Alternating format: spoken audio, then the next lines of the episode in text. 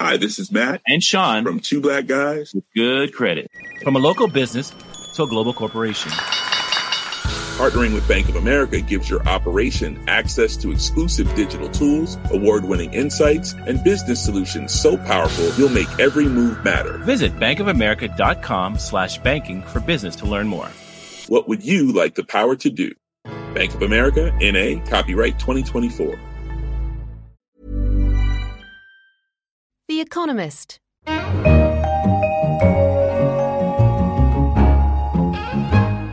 In London, this is The Economist, and you're listening to Babbage, a weekly conversation on science and technology.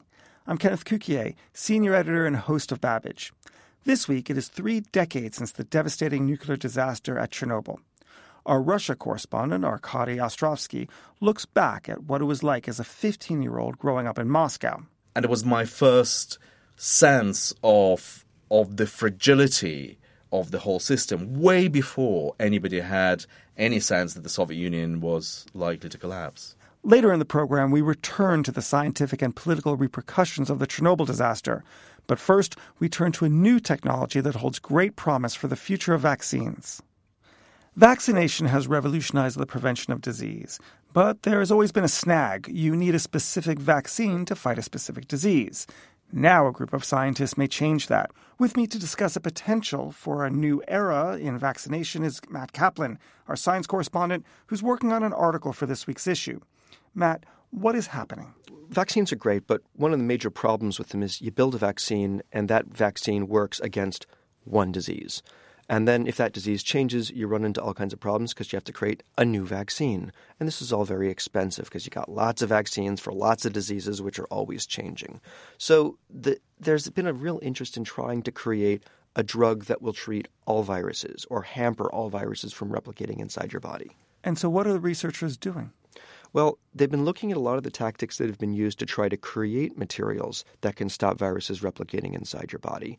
And a lot of these materials are great, but they've had a lot of problems. So you can mess with the acidity inside a cell. And if you change the pH just enough so that the virus can't replicate it inside the cell, you've got a solution. Unfortunately, changing the acidity inside cells tends to kill them too. Similarly, there have been tactics to try to mess with the charges on viruses in cells so that the virus can't attach to the cell and inject its DNA in. And it's this latter tactic that the researchers in this new work are actually exploring and finding a way around. And how does the new technique work? How do they find a way around it? The main tactic that's been used to date is using a polymer that's known as polyethylenimine, which is great at altering the charges on viruses so they can't bind. Unfortunately, it also has these derivatives of ammonia called amine groups on its ends. And when those amine groups come into contact with healthy cells inside your body, you know, the cells that we're trying to protect from the viruses, it kills them. So that's problematic. But they figured, well, wait a minute. If we can find some way to kind of cover up these amine groups without interfering with the material's ability, this polymer's ability to bind to viruses, you would have something that could mess with charges without killing healthy cells.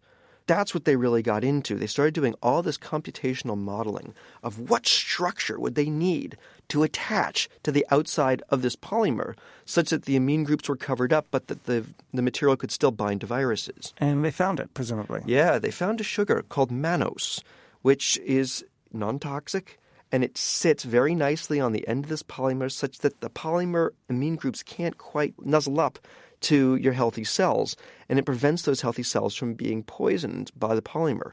But the sugar is great and it still allows the polymer to interact with viruses and alter charge. When will we expect to have the one vaccine that'll solve all our problems?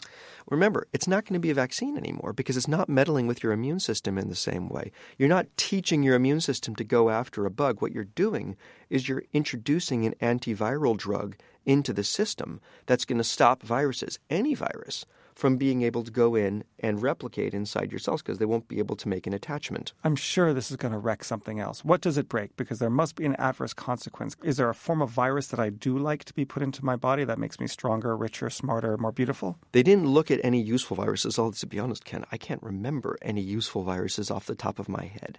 What I can say is that they tested on dengue, they tested it on influenza, they tested it on Ebola and on herpes And it worked on all of them. Similarly, they looked at all their cell cultures that they were testing it in, and they found that the toxicity levels for the amount they needed to be able to keep the viruses at bay were nil. The healthy cells stayed healthy regardless of the amount that they needed to be able to treat these viruses. So this is in the lab. When is it going to come into the pharmacy? Well, we're already looking at this team being able to implement it in wipes, for example. So if you have tissue that was exposed to a virus, you could take the material, impregnate a sheet of, of tissue with it, and then wipe it over skin. And then you could have all these little polymers attached to the surface tissues that would stop viruses from being able to settle in and attach and keep your tissue virus free.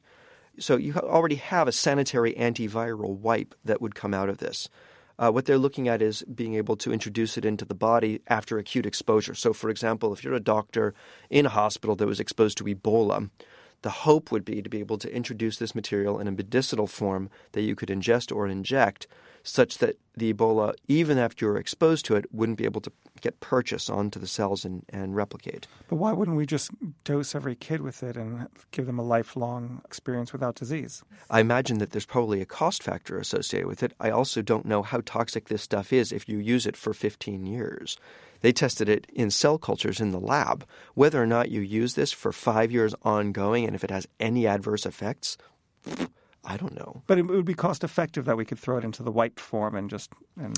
That's what they're suggesting for right now. But the intention is absolutely. You may have remembered the avian flu scare from a number of, of years ago. There were a bunch of drugs that were being put into the mix where you could take them after you thought you were exposed or after you had traveled, and that would hamper the virus from replicating.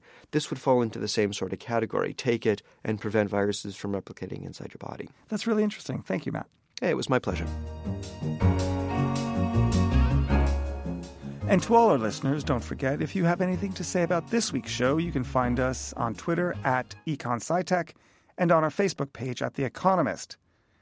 Last week, we discussed drones on the show, and we received lots of comments on social media. One on Twitter from Ben Gutteridge. He wrote, Wow, ridiculous, a database for drones in the US and not guns. And another Twitter user wrote, Drones need third party insurance, like cars. Perhaps that's right. Share your views about this week's show. Next, the scientific and political repercussions of the Chernobyl disaster. A new sarcophagus is currently being built around the 200 tons of nuclear fuel, covered in layers of metal and radioactive dust that still remain at the site. Now we are doing our best to get the project completed by November 2017. With me to discuss the subject is Russia correspondent Arkady Ostrovsky and Tim Cross, one of our science writers. Tim, on April 26, 30 years ago, the explosion at the Chernobyl nuclear power plant caused panic about the safety of nuclear power and cracks in the edifice of Soviet power. How did they deal with it at the time? Well, I guess the first thing we should say um, is it was a it wasn't a nuclear explosion, which a lot of people think it was. It was a steam explosion, which is a sort of fairly ordinary kind of industrial accident that happens a lot. The problem was it blew the lid off the reactor core, and uh, there's a lot of graphite inside, which is the nuclear moderator. That caught fire, and so you ended up with a huge burning pile of radioactive stuff, basically, that caused a, a massive plume of smoke, radioactive smoke that drifted over Ukraine, Belarus, and much of Western Europe, depositing radioactive material as it went. When they finally got the fire under control, the next step was to build a sort of containment vessel uh, around this thing because it was the core of a nuclear reactor just exposed to the outside world. So they very hastily put up a big concrete construction, uh, which is commonly known as, as the sarcophagus. But it was really hard to do the work, so it was in, intensely radioactive. People couldn't work on the site for more than you know even a few minutes at a time, and they had one of these rather chilling euphemisms. They couldn't send robots in to do any of the work, so the human workers who were required to do it were officially referred to as biorobots. How well was this first sarcophagus built? As you can imagine, when this thing w- was put up, uh, you know, there wasn't exactly time to do a really thorough job. It was incredibly difficult conditions, and no one's been able to go inside to do any maintenance work. So it's been exposed to the elements for 30 years, and it's basically starting to fall apart. The worry is that one day it could collapse completely, and if that were to happen, it wouldn't be anything like as bad as the original accident, but it would kick up a lot of the radioactive dust that's still in there and spread it around the countryside. So, what is required to clean it up properly? Well, so the plan is if you if you go to Chernobyl, you can see the concrete sarcophagus, and then next to it is a construction site where they're building something called the new safe confinement. So this is, if you like, a cover for the cover, and the project's being managed by the European Bank for Reconstruction and, and Development. And the basic idea is you build a gigantic arch, and then you move it along rails so that it covers both the existing shell and the reactor itself, and then you seal it off at both ends. That structure should be good at least for the next hundred years, and that should give people time to start dismantling the inner structure and trying to decide what to do with the sort of mangled radioactive mess that is the core. So, what's the cleanup plan theoretically, and wouldn't it just make sense to keep it sealed and not clean it up? There's quite a good argument from physics for waiting a while because the radiation is not the only problem, but it's one of the biggest problems. Uh, and the longer you wait, the less radiation there'll be. The, ra- the, radioactive products will decay, and the most intensely radioactive stuff decays the quickest. So if you wait 50, 60, 70 years, the problem gets easier for every year that you wait. In other words, we should just keep it sealed there's certainly a line of thinking that, that, that goes that way, that we should at least keep it sealed for a while. And I mean, if you're the Ukrainian government, once this, this massive problem is, is sealed away, supposedly for 100 years, you know, you might think you have better things to do with, with your money. Arkady. Well, one would hope so, although one should never underestimate the ability of the Ukrainian government any Ukrainian government to spend somebody else's money and make massive profit on the side. So, unfortunately, everything we know about Ukrainian government is suggests that they might uh, not go along with the easiest or most efficient option, but the one that allows them to um, divvy up some of the money. So that cues up nicely the issue of the politics. One of the problems for science in evaluating the catastrophe has been that the former Soviet Union covered up a lot of information about the impact. Arkady, you were 15 years old at the time, living in Moscow. What can you tell us about the reactions at that time? Fear. Uh, fear of the unknown, fear of, you know, this invisible sort of radiation poison, because nobody really had any sense of what the impact was going to be. Uh, all that the foreign radio stations were reporting is that the levels of radiation and radioactive material uh, that has been released into the air was 400 times uh, the level of Hiroshima. Um, so we had two girls in our in our classroom who came from from Chernobyl, and there was this, you know, sense that these are the two girls who came from the other world, from the other side. They've seen something, they've experienced something none of us ever have, and it was my first sense of of the fragility of the whole system way before anybody had any sense that the Soviet Union was likely to collapse. What were the political reactions? You have to remember this is happening one year after Gorbachev comes to power and proclaims the supremacy of human life and human values over all else. And that proclamation, that main slogan of Gorbachev's perestroika, which was intended to give a new lease of life to the Soviet Union, that main slogan and main aim of perestroika came to its biggest test with Chernobyl. We didn't know actually uh, it happened at the time. The first information came from uh, listening to foreign radio stations, um, which were um, muffled by the KGB, but the information was seeping through, and it came from Sweden, saying there's been increased level of radiation. The Swedes actually started looking at their own nuclear plants first, thinking that one of their reactors was leaking, but it quickly transpired it was coming from the Soviet Union. So a lot of information was covered up at the time. Tim, what does that mean for science? Well, the main problem that caused was it made it even harder than it already is and harder than it needed to be to work out what the eventual impact of this was going to be.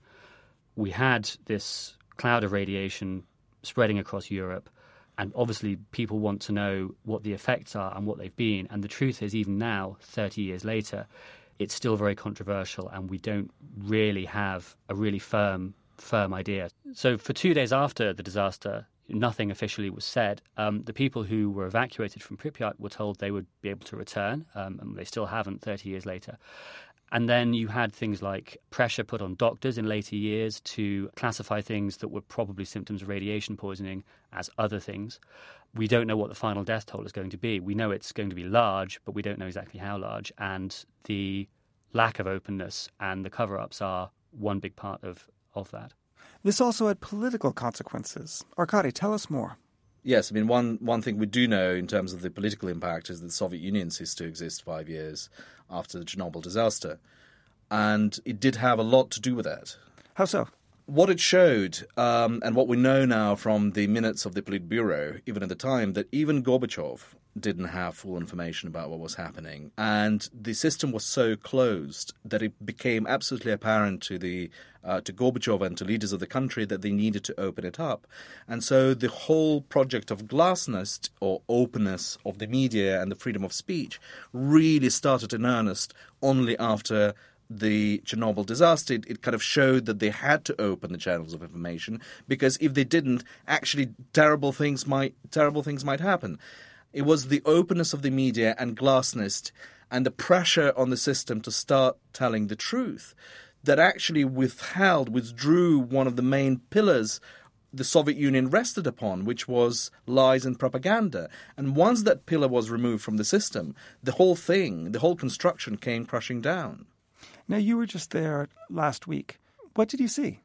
It's full of tourists and journalists and people who are sort of aficionados for disaster tourism, uh, who come there as stalkers, as characters from Andrei Tarkovsky's famous uh, film The Stalker, um, exploring this frozen piece of the Soviet Union, what once used to be uh, the promise of the communist utopia, and what turned out to be its um, its gravestone. That's incredible. Thank you, Arkady. Thank you. That's all for this episode. You've been listening to Babbage. For more news on science and technology, visit economist.com. In London, this is The Economist.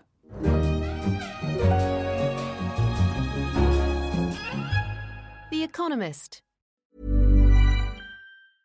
A lot can happen in three years, like a chatbot may be your new best friend. But what won't change? Needing health insurance. United Healthcare Tri Term Medical Plans, underwritten by Golden Rule Insurance Company, offer flexible, budget friendly coverage that lasts nearly three years in some states. Learn more at uh1.com.